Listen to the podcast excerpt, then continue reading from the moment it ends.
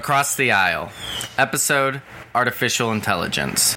My name is Jason Beck. I'm 49 years old, and uh, you have my permission to, to use this recording. Jason, what is artificial intelligence? Um, I guess I think of artificial intelligence. Um, well, I think of s- spacemen. I go, I go right to uh, aliens.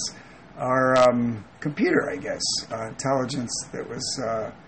I guess that's what it is. Artificial intelligence. We create a computer that acts intelligent but isn't human. How about that? Yeah. Do you already use AI? How much and uh, what kind? What's the AI if you do use Um, AI?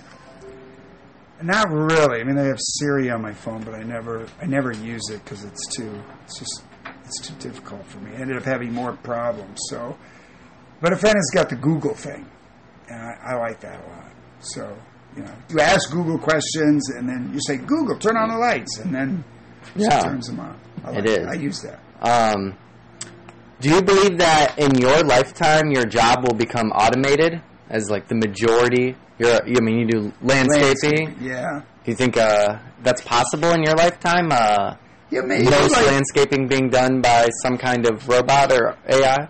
Yeah, probably with like maybe a controller. Like one of the guys has got a little mini bobcat, and it's all mechanicalized. It's that's Jay. It does landscaping, but it's tinier.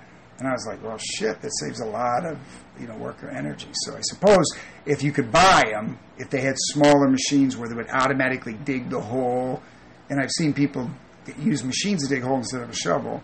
So maybe then I would just be an operator or something like that. Yeah, I could I could see that happening. I didn't know that actually. Um, would you trust an AI system to distribute resources or basic items um, on its own? Uh, yeah, it's just depending on application, I guess. Like if it was, um, I mean, if the program was solid, I could never mess it up, right? So, unless, but I would be afraid that uh, if somebody's lives depended on it. But I guess in some way, some lives going to depend on it. So, yeah, I think there's no fighting with it. I'd say yes. Not the craziest about it, but yes. Would you own a digital friend and or a robot, like a holographic digital friend? You know, an AI you could interact with only on a screen. Yeah, I probably would for the novelty of it. It'd probably be fun. But I probably wouldn't end up using it. I have a lot of friends, and so I tend to. I was never. Although I can be sucked into Facebook, but I usually never had problems with stuff like that. You know, that I would need some something to sit at or some friend. I don't know. That's an interesting question. That would be. a Do you uh, do you think do you feel differently about a digital friend versus an actual robot or like Android? Yeah, I think like that movie She, I could get that. Like especially if someone was lonely.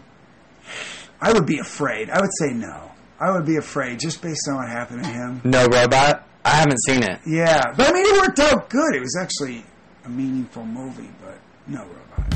Yeah.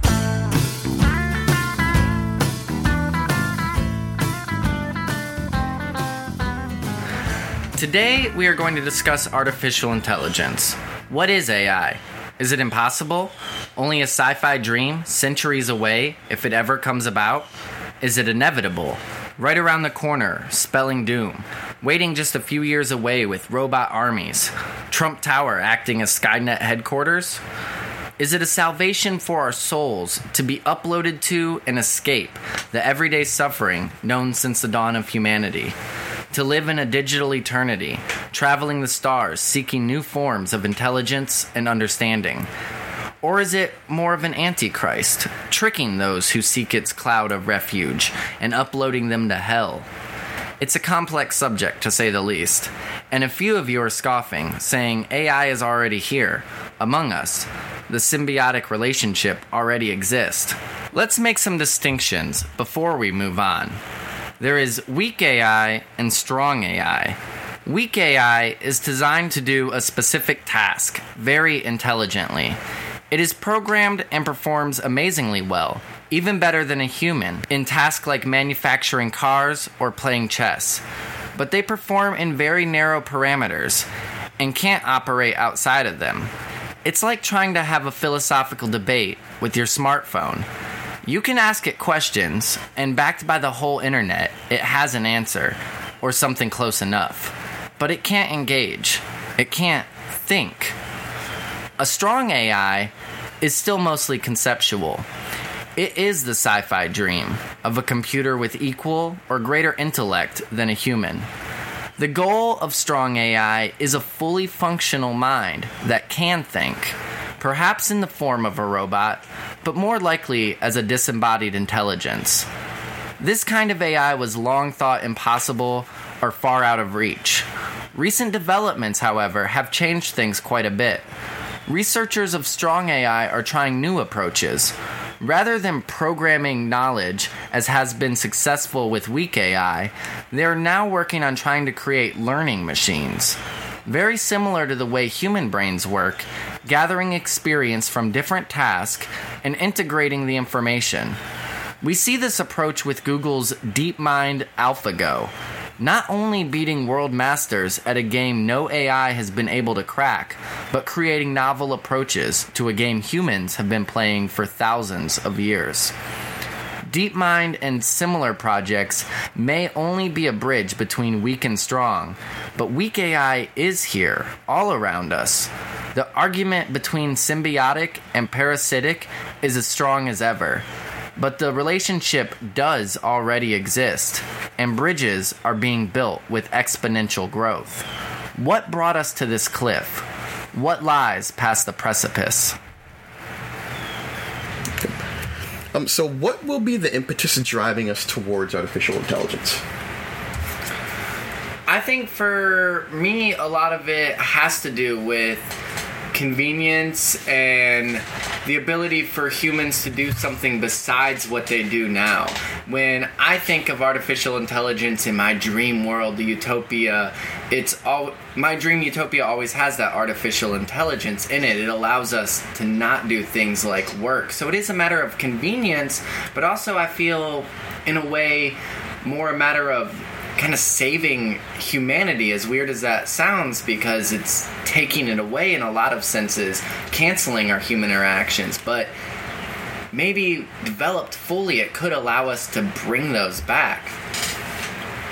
Um, I'm not really sure um, how I view you know artificial intelligence when it comes to human interactions. I mean, mainly because we don't even fully understand our own emotional output in right. a way that makes sense that how, how could we impart something into a machine which honestly it still it involves programming how could we impart something into a machine that we fully don't understand ourselves? Is it something that you know if you give the the you know program enough information it would develop it on its own? I'm not sure. I think it would we'd have to see exactly how you know we figure out emotion. like that's how can we give something emotion if we don't understand how it actually works.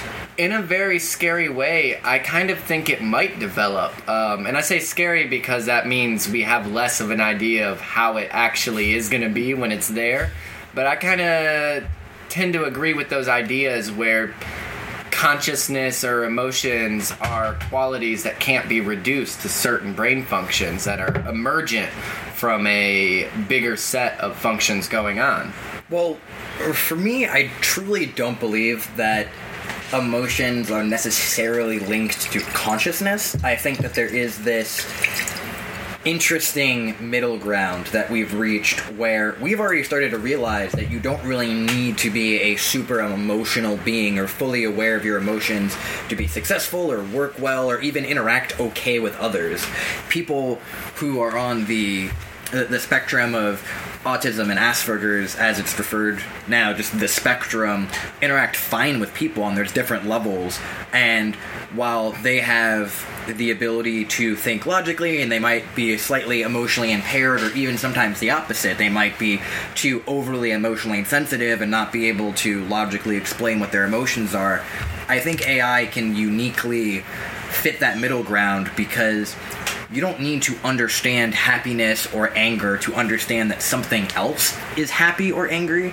And I think that AI might just learn how to be aware of our emotions as humans and then learn from that so that it knows how to reply and essentially fake emotions as somebody who's a sociopath would or someone who's a psychopath would. That's interesting. That is actually really interesting. I never thought about it in, in that way before. Um, especially considering that I, I always thought about the way that we react to someone else's emotional output is dependent on our own emotional output. And I feel as though it would seem unnatural if something like, for example, if you were with someone or you're dealing with someone that always had the right answer and always knew exactly what to say when you were upset or you were angry or you were with no mistakes in between, it would you would start to be like, okay, this is weird. This doesn't seem right because human beings naturally are flawed. So if those flaws don't come across in some way, shape, or form, you would naturally be like, okay, this seems too weird. This seems too perfect. This seems too good.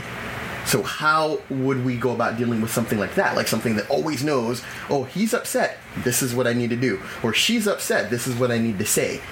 I feel like after a while that would just start being strange. Be almost like omniscience, right?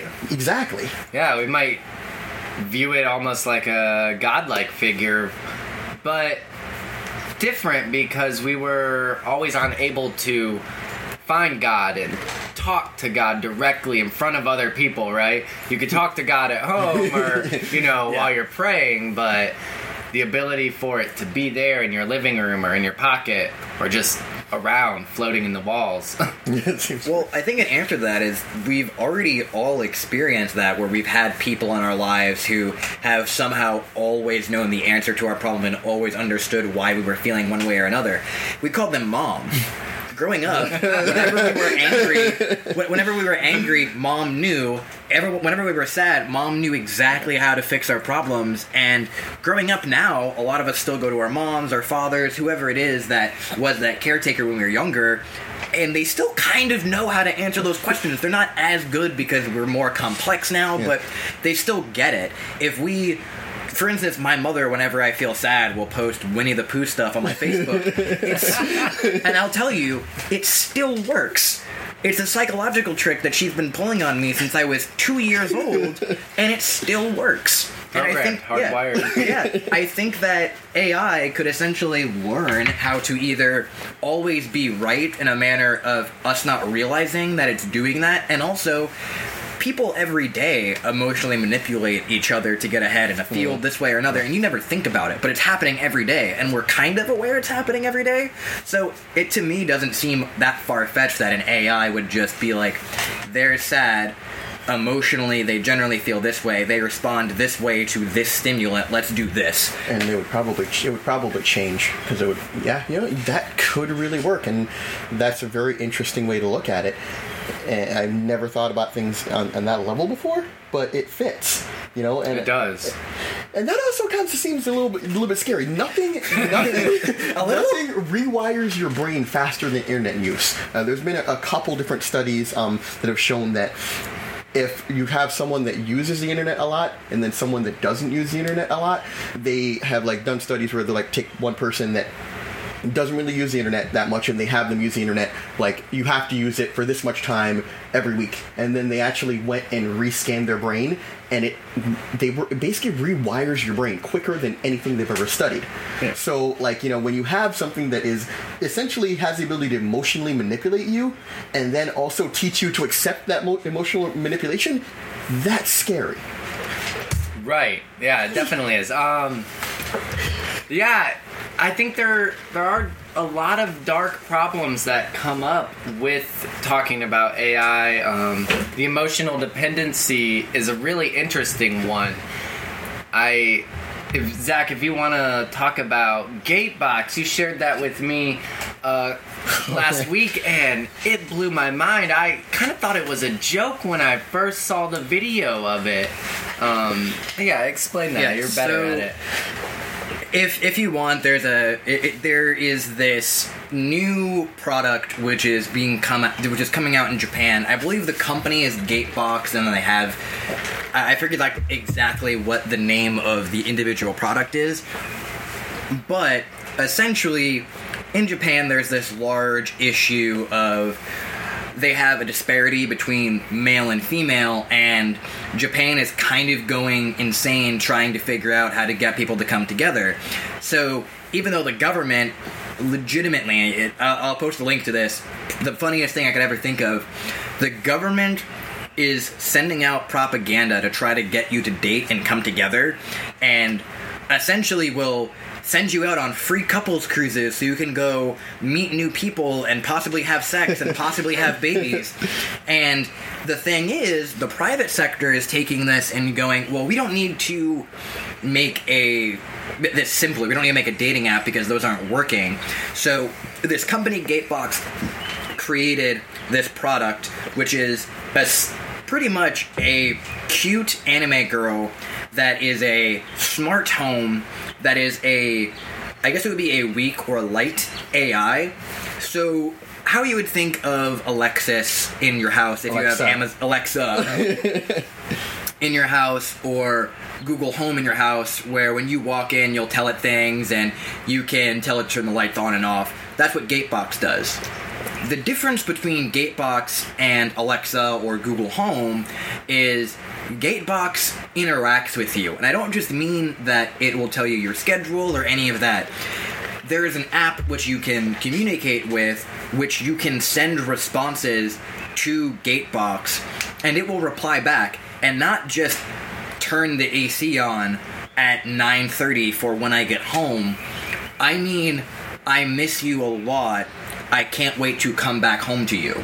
in the commercial for it, the thing that really got me was the Gatebox chat box chat bot sent um the guy who was using it while he was at work sent him a text message like come home early i miss you Yes. that's so, So- strange that your computer is telling you to skip work because it misses you So yeah, they essentially created this weak AI which will learn about your schedule, know how you are, and then slowly reach this point where it pretty much knows you as well as any any shitty girlfriend would, pretty much.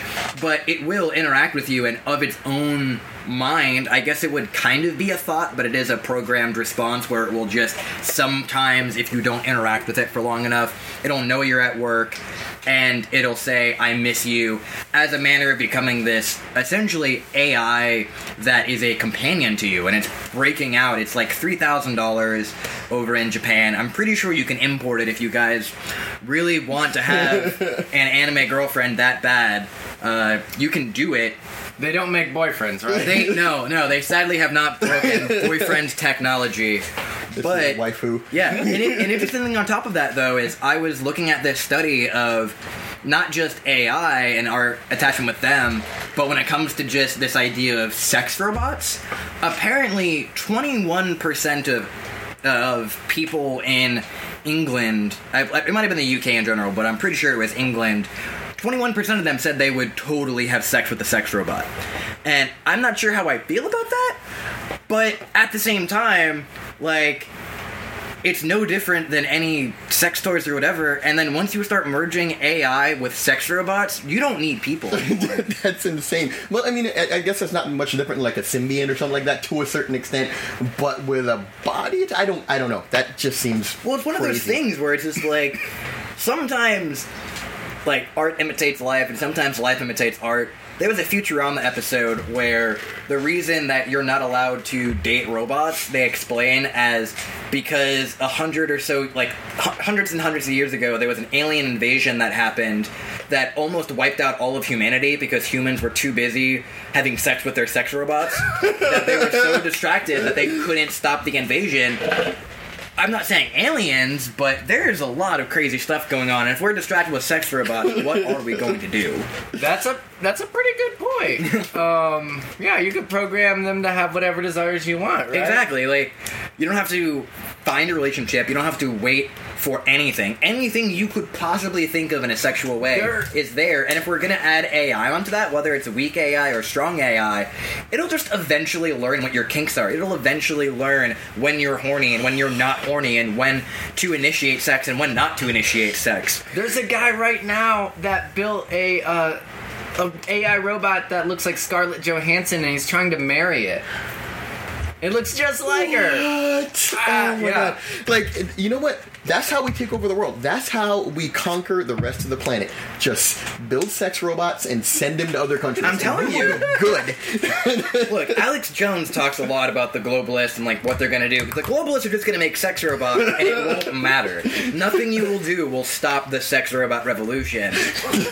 But even then, like when it comes to this don't know. conceptual idea of AI, I think people not so lack this this thought that I do of you don't need to under to have emotions to be a conscious being with thoughts you just think of things outside of that context i mean people do that all the time now where I think the thing I hate more than anything is in movies. There's always those disaster movies where somebody, there's some alien outbreak. There, there's a movie that came out or it's coming out recently, which involves like Ryan Gosling getting attacked by this, like this bacterium that was found in space on this rock and kills this dude, and then this dude goes into the airlock to go get it, and then this crazy bitch decides, let's just open up the airlock because I love this guy. He is my friend. I mm-hmm. want to help him. And then entirely compromises the entire space station. AI wouldn't do that because No, AI wouldn't. AI would know, hey, yeah, that person's gonna die and that sucks. But there's not that emotional barrier that we as humans have to want to help people. That's that's a, that's a thing that has driven me crazy about especially recent um, portrayals of AI in movies. Like uh, the I, Robot movie is a classic example. The AI does. Maybe I'm being a little callous here, but I feel like the AI in that that movie, and often in these scenarios, does the right thing, hmm. but a human probably wouldn't do because of the emotional attachment. And you know, so in I, Robot, Will Smith's big beef why he hates robots is because him and a kid were drowning. The AI looked and saw that the kid was almost definitely gonna die, and Will Smith could be saved. He saved Will Smith. Will Smith freaks out and Yeah. can't handle it because a kid could have maybe been saved instead of him who almost definitely could have.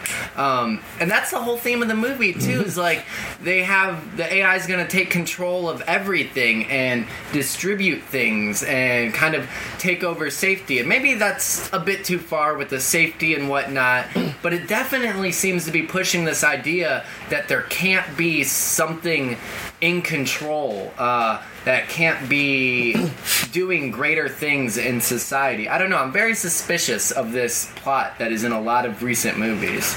I mean, it's as old as uh, 2001: A Space Odyssey. This idea of is AI doing the right thing by killing these dudes? And when you think about it, I mean, maybe you don't really know. Well, if you see this in the sequel to that, the AI explains that it was a programming thing. It Yeah. wasn't allowed. No one was allowed to know about the secret mission. They figured out the secret mission, so it had to kill them according to its own programming. It's if then but statements ruled it into it. And even then, if you read the uh, the, the book, a lot of people forget that the book and the movie came out at the same time, or were being made at the same time. And one point it kind of makes is so the weird trippy part at the end of the movie. If you've seen 2001: A Space Odyssey, if you haven't, skip ahead to whenever we're not talking about 2001: A Space Odyssey because you won't know what I'm about to explain. There reaches a point where the main character goes into this weird ether that has this room, and it's just a room. And then things get more and more trippy. Lights are going off. Kubrick's being crazy because he's Kubrick. And then Beautiful scene. yeah, it's beautiful, absolutely beautiful, trippy. Don't take mushrooms while watching that movie. Um, it's not a good time. And then there's this weird primordial fetus that is then hovering over Earth. Yes, I know. We went from weird space thing to fetus. Watch the movie.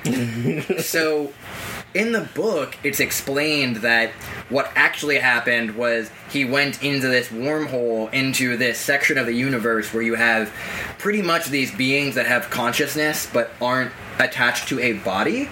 So they feed this dude, and then they essentially turn him into one of them. From what I've interpreted and what I've been told, I haven't read the full book. I've only read the differences and stuff.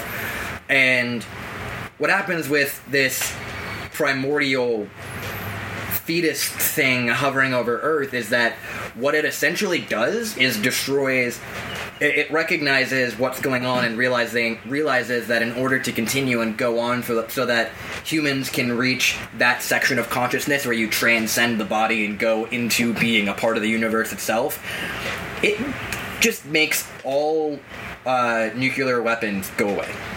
They stop existing. Wow. They, they stop existing, or he fires all of them into space. It's something weird, and then the book just ends. it just, and you get to realize if that was the good thing to do, and that's kind of like an AI where it's not attached to this body. And from a philosophical sense, it would realize in order for myself to survive, humans are getting more and more ramped up. Humans are looking at these artificial borders on this planet and saying that they're different, it might think, well, let's just either A, the classic, let's get rid of all humans, but B, we we don't have a point right now where we have energy energy efficient so that we can just have infinite energy. Robots still need us. Like the sex robots can't take over us until the sex robots have their own life that they can have without needing us to plug them in. And it might just decide to shoot all nuclear arms out into space so that it's it makes it so we don't have the ability to kill ourselves and destroy the entire world. It would be a form world. of yeah, it'd be a form of self-preservation for itself. I yeah, that's another thing. I never imagine AI really wanting to destroy humans unless it had something about maybe it's programmed with protecting Earth above all, and it recognizes humans as a virus on the Earth. Uh, but I don't think yeah, I don't think that's gonna happen. I, I never see the uh, robot army thing coming up either. I don't think we'll see sentient robots uh, for quite some time uh, until after we see the disembodied AI, which could operate on larger levels, like a Alexa for the country or Yeah. planet, perhaps. Um, a lot of you know we've all done all this research and we've been talking to people preparing for this episode. A lot of the people i talked to were very receptive to a digital friend like the gatebox um, they thought it was kind of cool. They mostly said they would do it just because it was something new something novel it'd be fun and funny. But most people I talked to, only a few were okay with the idea of robots. Um, I know one, only one person answered me and said they would like a robot, and when I asked them why, they were like, "I don't know, in case I wanted to play catch or go to the beach and I needed someone." Well, I actually wanted to ask Kason this because you're the one who actually has the, the, the piece of paper that says you know what you're talking about when it comes to psychology. I don't. I just read a lot. But something I've kind of realized is when it comes to this idea of AI, when I was talking with people, I ran into the same thing where it was if it was on my phone or on my computer, it was fine. But once it was its own device, once it was this individual thing that was its own thing that didn't do anything else, it was just an AI robot, it, buddy, it was totally different.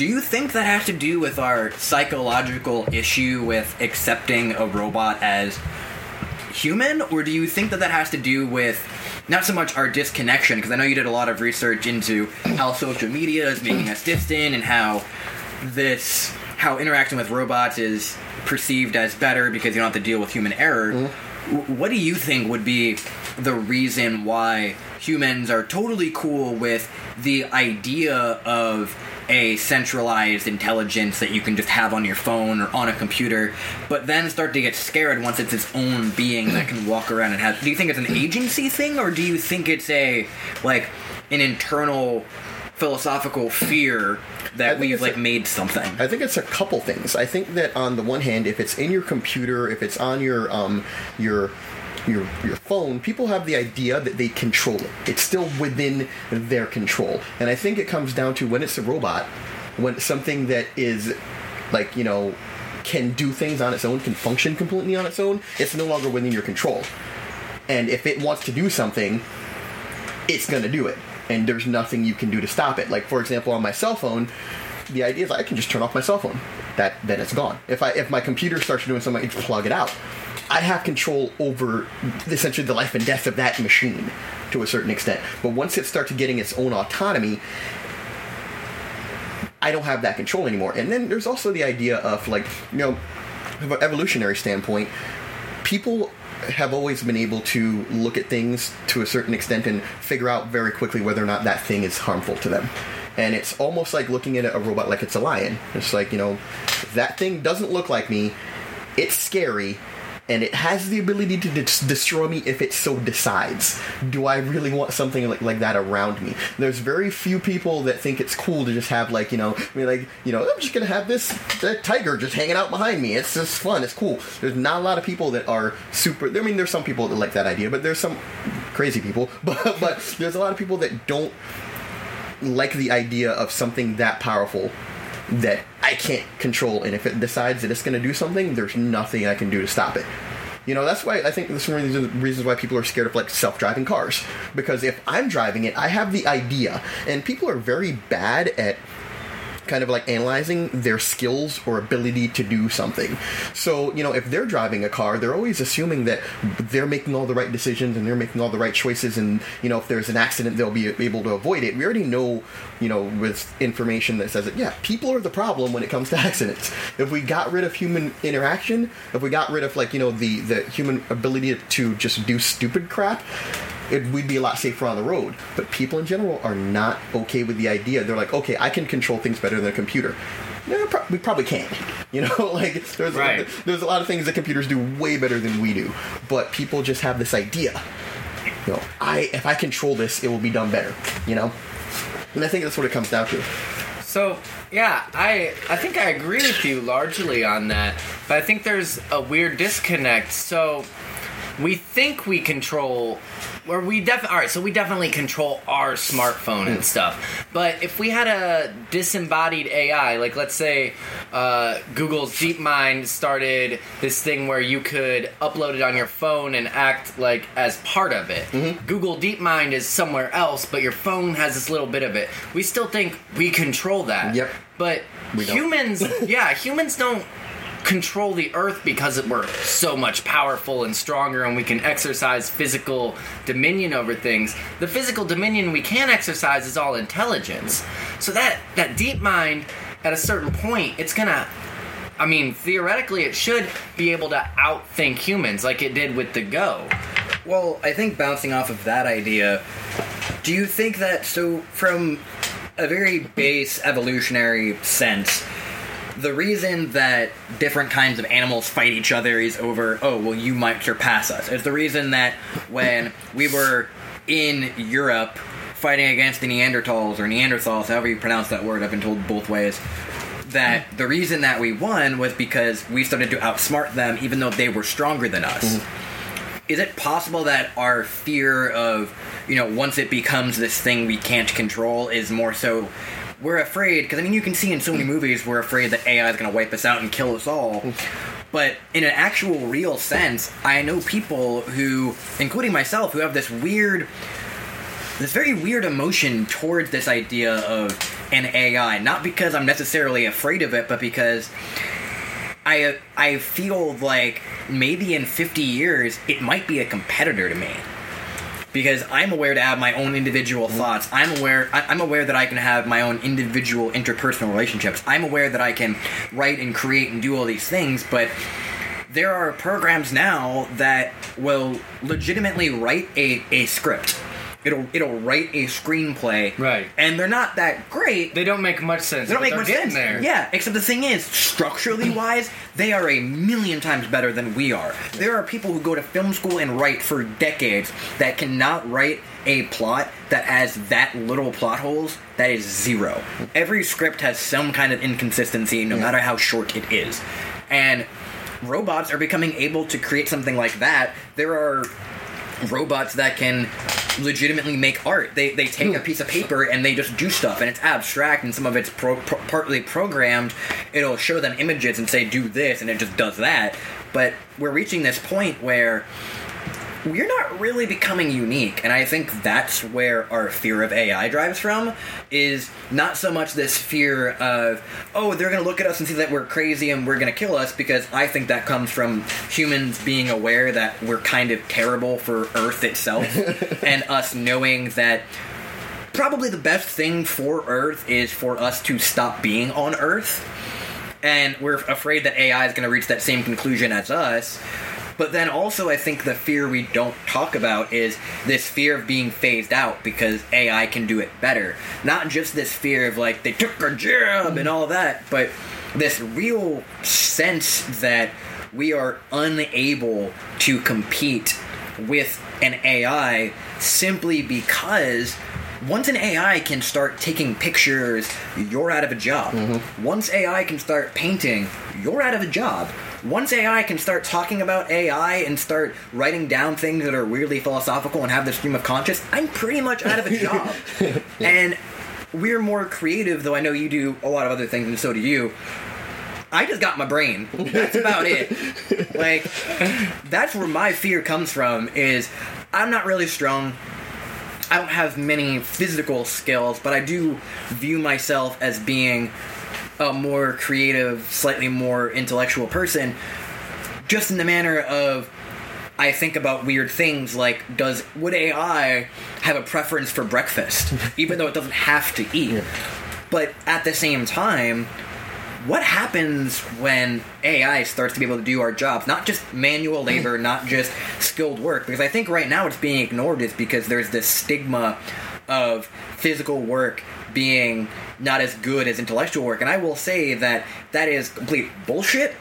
I I cannot possibly do landscaping. I can't paint very well. I can't do a lot of physical stuff. And I think anybody who can do that and I think that a reason those like AI taking over those jobs or just machinery in general taking over those jobs, those factory work is an acceptable thing is because from my individual ideas as a disdain for modern capitalism is they're expendable. They are just they are the farmers in our feudal class and people who do more whatever are viewed as being better and The really- creative class Yeah. is valued the most nowadays. the, the creative class has moved to this weird point where we're wealth wise in the same bracket, but in fact, there are a lot of skilled workers who get paid way more than most artists, photographers Yep. year over year. And I think a big reason that we have this fear of AI is fear of AI in the future. Fear of AI taking over what makes us uniquely human. Well, I think that there's this issue that we have as human beings where we define ourselves by what we can do. And once that is taken away, what are we? You know, we spend all this time trying to um, gain these skills because that's how we define ourselves. We define ourselves. You know, I'm I'm a painter. I'm a photographer. I'm you know you know like I I'm an architect, whatever. So we define ourselves by those things. And I think that you you hit on a point that like if, if you take that away, and people start you, people are starting to question what what am I worth if I can't do whatever it is. We're you know. faced with our own animality in a way. Yeah. And I think that I mean that's a very real fear for a lot of people, and I think that most people don't think about it on those terms. They don't think about it from the standpoint that you know this is why this makes me afraid. They just get afraid. Um, you know, people are rarely, in general, very introspective about their emotional output. They just they experience something and they react to it, and uh, that's as far as they go. They never go back and be like, "Well, why does that bother me? Why does that make me feel this way?" And I think there's a lot behind it. I think there's a lot to it, and um, I think there's a lot of fear in you know something taking away who we are, and it it goes back to like you know one of the reasons why we're so divided when it comes to so many things like politics or whatever because we define ourselves by our own the labels we have for ourselves. Well, I'm a conservative, or I'm a whatever, and you know when someone challenges a belief of uh, you know a religion or a belief of a conservative, or belief of a liberal, they're challenging you know that philosophy. But people that define themselves by those things take it that you're challenging me you're challenging who i am you're challenging who my family is you're challenging who my friends are. And then that becomes a, a, a- reason for for to combat that person. It was like i'm fighting for who i am you know? And and i think that's what it comes down to. So um really do define ourselves based on you know what we can do and if those things are taken away by something like artificial intelligence i think that's going to be a big I think that's going to be a big, um, a big sticking point for for a lot of people, and I think it's a, a, an issue that people don't even really think about that deeply. Well, what I what I actually also wanted to ask was so I'm not a I'm not a visual artist. I write and I talk and I do a lot of weird stuff, but I don't consider myself a visual artist. You draw. Yeah. I mean, I can put lines and circles on a paper, and it's just lines and circles doesn't mean anything, but you can do the, the exact same thing and it has this meaning behind it. And you as well, I know how to take a picture, I know how to take a good picture, I know what a good picture looks like, but you are more so a photographer. You, I know that you have a lot of a decent amount of work with editing and some stuff like that. How how would you feel if an AI was able to make a picture, whether it's drawing or taking it, or more so a visual medium, more so than now? Because right now it's just from everything I researched, I, there might have been something newer I, I missed everything's showing it can scan pictures and replicate pictures just like a printer would, but actual painting and doing strokes. Um, there are some AI that can do digital artwork, which is pretty interesting, but it just does like random abstract stuff. Do you feel that if you were to paint something or if you were to take a picture of something with a true artistic sunglasses on, everything, doing it for a purpose, not just to take a picture because you were bored or not just to draw because you were bored. Do you think that has any more purpose than if an AI did it? Well, yeah, that's a really interesting question. Um, for me, especially, I think because, all right, so I am a visual artist. I do other stuff, but when I draw or paint, I almost never take that traditional approach of painting an image, of looking at something, trying to replicate it. Even if I am thinking, all right, I'm gonna end up drawing a rhino here, I kind of just go for it. I like this, I've always like stream of consciousness, I like, you know, freestyle hip hop, I like, um, the wild live stuff. So when I go to paint or draw, I kind of just go for it and let it happen. View it almost like an experience in and of myself. It's almost like a like people you say like channeling, allowing this thing to go through. The Greeks viewed it as a accessing this higher plane of existence. Yeah, where where you're like in communication with the source, with God, with creativity itself. And that's what does the the painter didn't paint that. They were only the vessel for human creativity. And now I'm not sure if I'd subscribe to all those metaphysical beliefs, but I definitely view art making like that. I usually, when I'm done painting something, I look at it and I'm like, whoa, how did I do that? Um, and I do some collage work too, where I often try to throw disjointed images to create this uneasy feeling of worlds that shouldn't be colliding.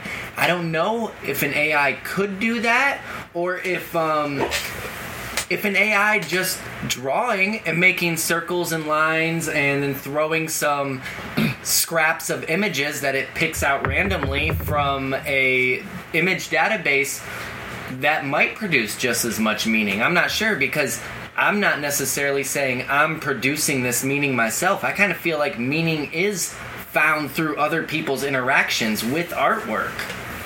And I think that when you look at it from th- that standpoint, that like art is very unique to the individual creating the art. Um, if I make something and Adam makes something and you make something, it's gonna be very specific to you. Um, and that's one thing about art is, and that's one of the things that like you know make people want to buy art is because it's almost like a piece of that person that created. And I think that you know even if AI were to be able to create art, it would be specific to that AI. You know, like you know that entity creating that piece of art, it's their art. Right. So they wouldn't necessarily be able to replicate my art because it's very unique to my experiences. The way that I hold the pencil, the way that you know I interact with. I'm, I'm a very what, what I call um. I'm a very like heavy writer and a heavy like you know illustrator. I feel like I, I have to kind of ease myself back up when I'm when I'm drawing as opposed to when I'm writing. Um, so I have to you know kind of the way that I you know hold a pencil or a pen.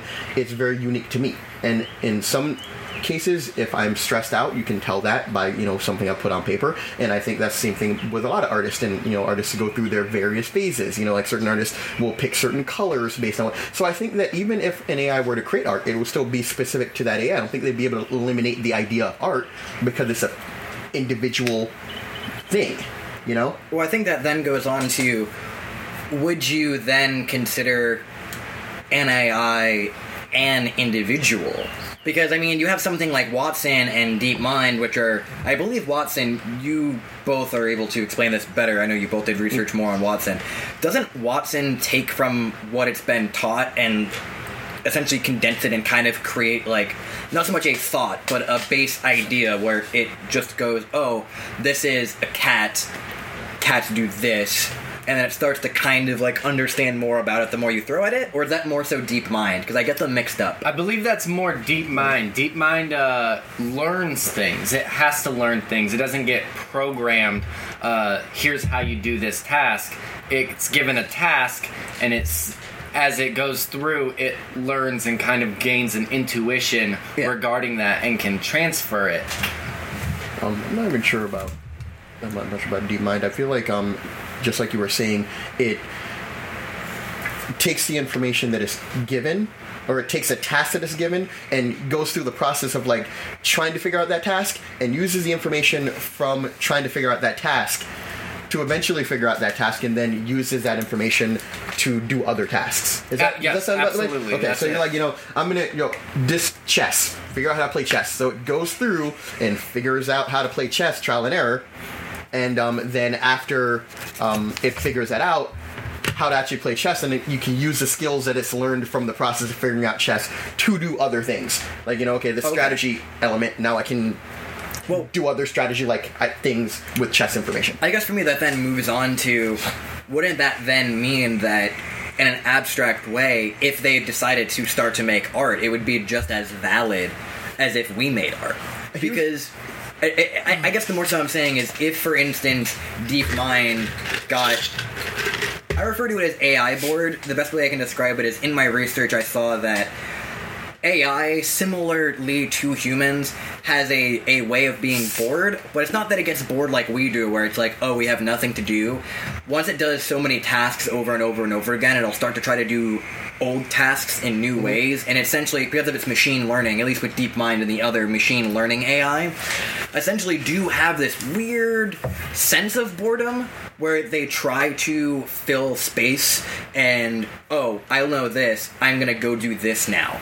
And they switch tasks. They're not being lazy or they don't have anything to do mm-hmm. they have plenty to do they just are doing different things so if a machine learning ai decided to go oh hey i want to do this right now and it wasn't a purposeful thing where they were just like I do art now or mm-hmm. whatever. Mm-hmm. They just decided, okay, I want to do this, and then decided to make an image on a computer and started to do like weird things. Would that be just as valid art as Dali? I mean, I, I don't know because the, the the issue that I think I have is that like someone who like you can draw a circle. And like I used to uh, I used to um, have people tell me that um, oh I can't I can't draw a straight line. And I used to have an art teacher that would say great there's no straight lines in nature. Or and he's like I can't draw a circle. Great there's no perfect circles in nature. You know and things like that is that when you're a- machine is going to do things and i'm not sure if there's a way for it to purposely make them wrong. Right, right, right. you know like would would a, would a, an ai that's taught to make a perfect circle just figure okay well you know in in other art there is you know there is like mistakes to it or whatever. There's like you know certain variations to it. I'm gonna purposely make this off because that's what a, a human would do or would they just do perfect circles you know i, I don't know Right, and if they're doing it just because a human would do it, how does that relate? Because I mean, humans, the art reflects the lack of the human, the flaws that they have, whether it's heavy-handedness, if that's a flaw or not, or um, inattention to detail, or the preferences for certain colors. If yeah, if the AI is picking it because it thinks that's preferred. I don't know. It's a. It, I think it's an endless debate, honestly, with art. Uh, I kind of like what Marcel Duchamp did with art. He said that art was art because an artist put it on a pedestal. Hmm. Art's made art by a signature. That's what his big point was. He did a lot of collage work and found objects. His most famous piece is probably The fountain? Yeah, the I- fountain. I hate He- Duchamp. he- well, I, I hate him for a lot of reasons, but then I also kind of love him because I'm, I'm one of those people who I feel like I'm a true fan of Duchamp because I would never buy his work.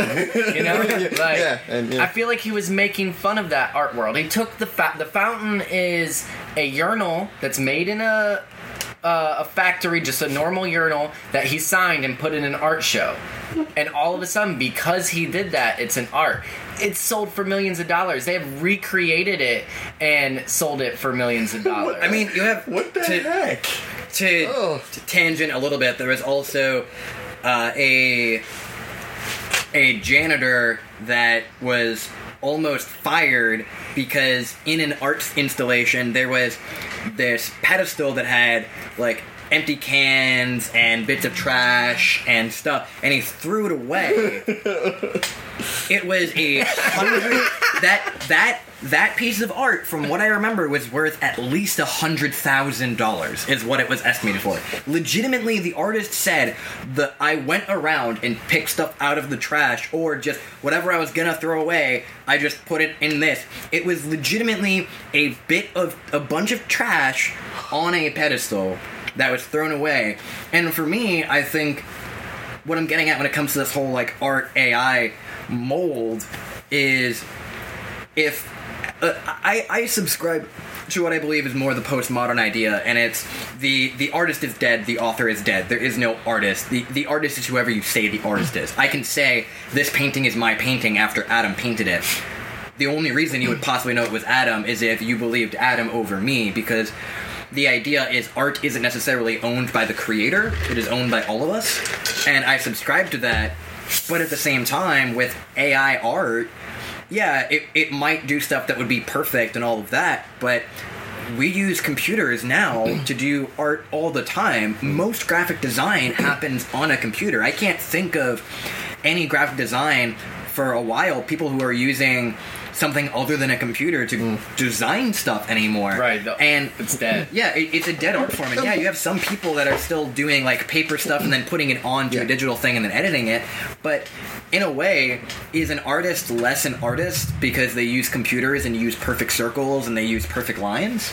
Well, I think what this all points at, honestly, is that if an AI were to create art, it would maybe invalidate the art world as it currently is, and I'm not sure that's a bad thing. Uh, Like that hundred thousand dollar pile of trash is, in my eyes, as an artist, someone who wishes they made more money off of art. That's ridiculous. Uh, you know, if AI was making art and it could produce logos for people, and my only art was friends commissioning me, commissioning me, or um, businesses that wanted a mural, you know, things like that, and that's how I found my value.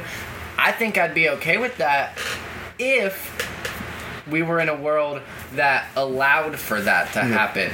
The world we have now is like if you're an artist, you either kind of have to be this superstar making mostly garbage or live in relative poverty. Um, be- I don't know. So maybe if we lived in a world where an AI controlled resources, um, we had, you know, like a basic income and stuff, and people could work for their own pleasure, for their own creativity and their own betterment, I'd be about that. Uh, I wouldn't care that the AI was making art if my livelihood didn't depend upon it. Yeah.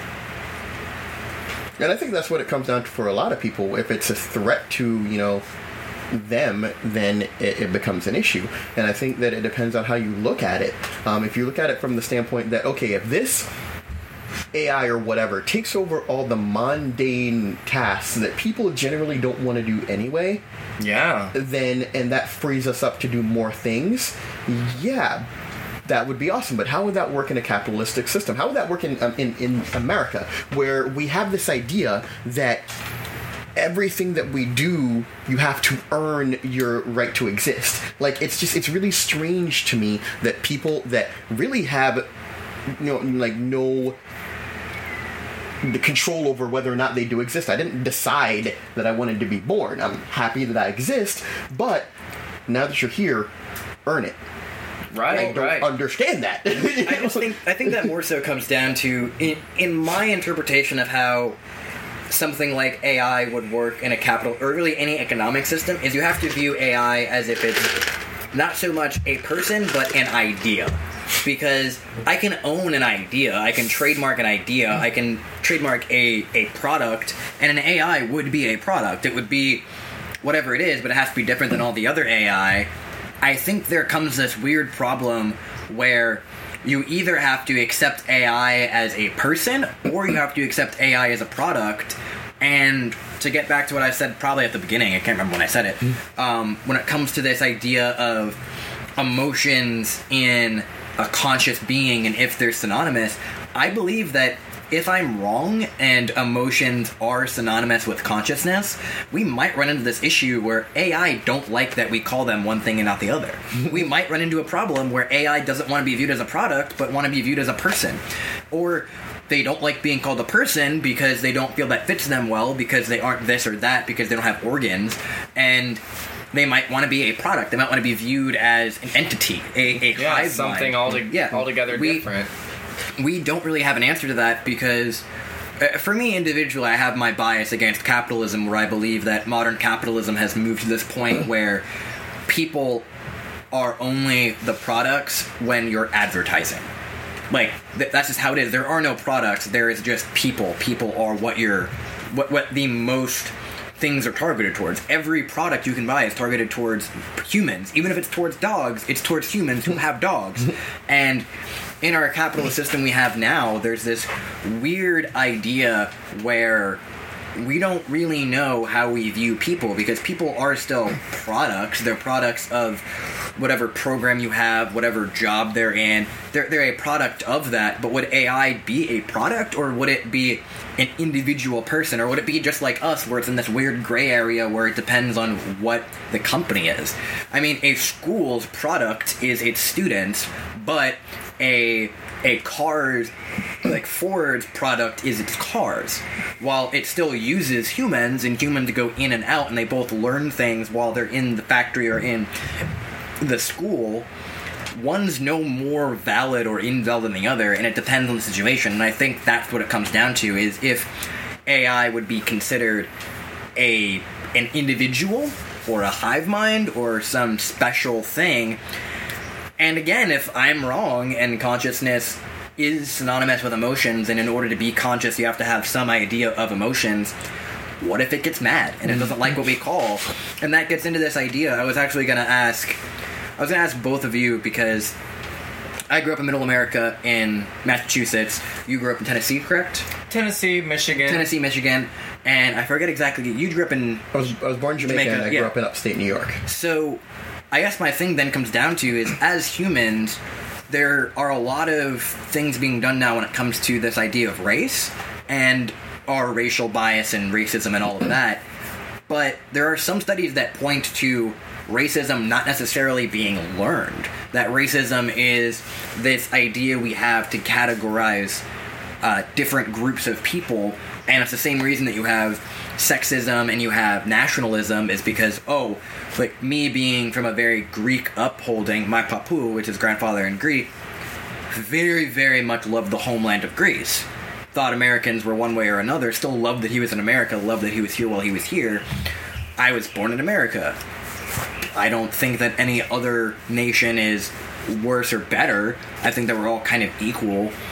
But there also is this fact that like racism exists. And when it comes to AI, I think that there's essentially three possibilities if AI becomes a very popular thing that's everywhere. Either A, humans are going to slow their racial bias as they philosophically understand we are all humans while we come from different upendings. It won't solve institutional racism, it won't solve any of the issues of racism, but I think it will be some of the steps forward to getting rid of our racist culture that we have moved into in the past couple hundred years. Um, a couple hundred. I'm trying to be generous. Um, or machines might also be kind of racist. They might think that, oh, my creator was Iranian or Russian, so they're better than everybody else because they were smart enough to make me, and it might be an egotistical thing. Or other AI might be racist against other AI. we don't know. They they might hate anything that was done by Intel or anything done by IBM. So yeah, there was um Microsoft did a chatbot called Tay, I believe, that was supposed to imitate a Millennial. millennial girl and you could talk to her and she learned as people talked to her. If our AI followed that sort of logic, what happened to Tay was in the first hour she was tweeting or talking whatever about puppy dogs and then making holocaust jokes within a matter of hours and saying vile vile things. So like maybe yeah humans could program an ai to become racist maybe. If there wasn't i don't know but there'd probably be like asimov's rules for robots. There would be inherent programming into an ai that I maybe it wouldn't be able to Well- get past even if it could change its source code it would already be integrated into it Well, my issue with that is that, I mean, it's an answer to like if we programmed it against it, but if that's part of being an intellectual being is having these biases for seemingly no reason, and that's part of being conscious. There are certain dogs that don't like other dogs because they can sense that they're aggressive, and humans might feel one way about a race that they're more aggressive than this or they're lazy or whatever. While they're wrong, it doesn't matter because that's how they feel. Yeah. And feelings are not logical, and it then goes into you can program an AI not to be racist. Doesn't mean it's not racist. I mean, people like mothers and fathers raise their kids not to be racist and then they go up and do racist fucking shit. Like it doesn't stop them being racist because there's other things that go into this identity of racism and this purpose of categorizing people in general. I mean, I could see it going a couple different ways. I could see it being an issue that it then becomes an us us versus them, like the organics versus inorganics issue, um, and it could be a situation where you know, you know, people become less concerned with our individual differences because there's something that's way more different than us. Like we got to deal with this thing that is way different than you know any of us. So I mean, it it could go that way or it could go you know uh, uh, uh, the, the way where you know like the, the ai starts seeing differences within other ai i, I don't know I mean, they, they could go a lot of different ways. I think that that's one of the issues with AI in general is the fear of the unknown. I think that if you know the person that invented the car had thought about you know the the possibility of you know like you know car accidents and you know drunk driving and all this stuff, they would probably have done things differently. Yeah. But generally, human beings have a tendency to be very short-sighted. They look at things for you know whether it's the benefits or whatever, and they don't think beyond the scope of like I'm to create this thing. I'm not to think I'm, I'm think I want to create it to do this thing, and that's all I'm thinking about it doing. I'm not thinking about what other people will use it to do. I'm not thinking about what it will do in the future. I'm just thinking about I'm creating this item to do this thing. And I think that's one of the big issues with AI is that once it's out there, it's out there. Um, and I don't know where I heard this from before, and I, I don't know, I keep quoting it, but you can't unring a bell. Like, you can't The magicians. Ha! I love that show. But but you you can't like once something is out there, it's like the Pandora's box. Like, you can't put things back in.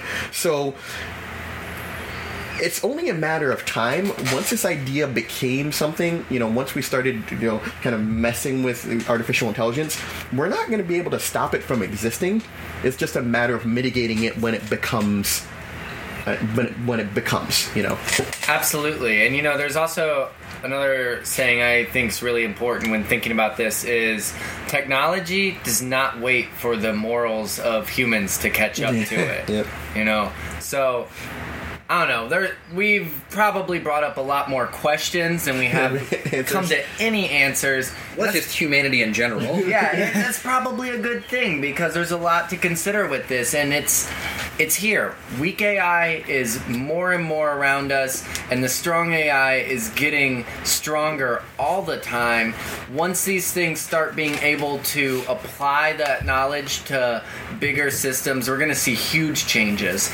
I my fear mostly lies in kind of what we've been talking about with uh, modern society, how it is, what happens when things become automated, what happens when uh, greater intelligence or an equal intelligence makes itself known to us. Um, I think we can't moral you know technology is not going to wait for morals to catch up. So it's our work now to establish a society to be thinking about these ideas. What do we want ai to look like if it's going to be here? How do we want things to be distributed? How do we want power to work? And we're gonna we're gonna see a big restructuring of society and we have to start that work now before it's too late. If ai were implemented tomorrow we would probably see a technocratic class ruling everyone Oh, yeah. and the majority of humans being reduced to homo sacer to the excess we would be nothings we'd all be in slums like in rio de janeiro Uh, that's a lot to think about. I mean, and yeah, you are hundred percent correct on that. If AI were to just be implemented in full, like you have strong AI right now, most people would not be able to benefit from it. I actually individually wonder, just to leave on this, if you're okay leaving on this, but this idea that AI might be aware of what's going on and see like the issues of class and racism that are rampant in every every nation, everywhere. There's some form of bias in between humans, and I wonder if AI will consciously try to fix those problems. If we could program an AI to help with that, bridging gaps, or if it will buy a byproduct of our individual human fear of being replaced end up binding us together as a people and realizing oh oh shit we're all one and if we don't fight against this it will win. And i don't know how long that'll last. Maybe it'll last 100 years maybe it'll last one. 2000 2000 Well, I would like to ask our audience to uh, help us out, join in the very human act as of now of creating. Yes. Uh, submit us a short story, five pages of how AI is implemented in the future, what that society looks like. Help us be that vision that's going to bring a positive future into fruition. Uh, this is Across the Aisle. I'm Adam. i'm zach I'm Jason.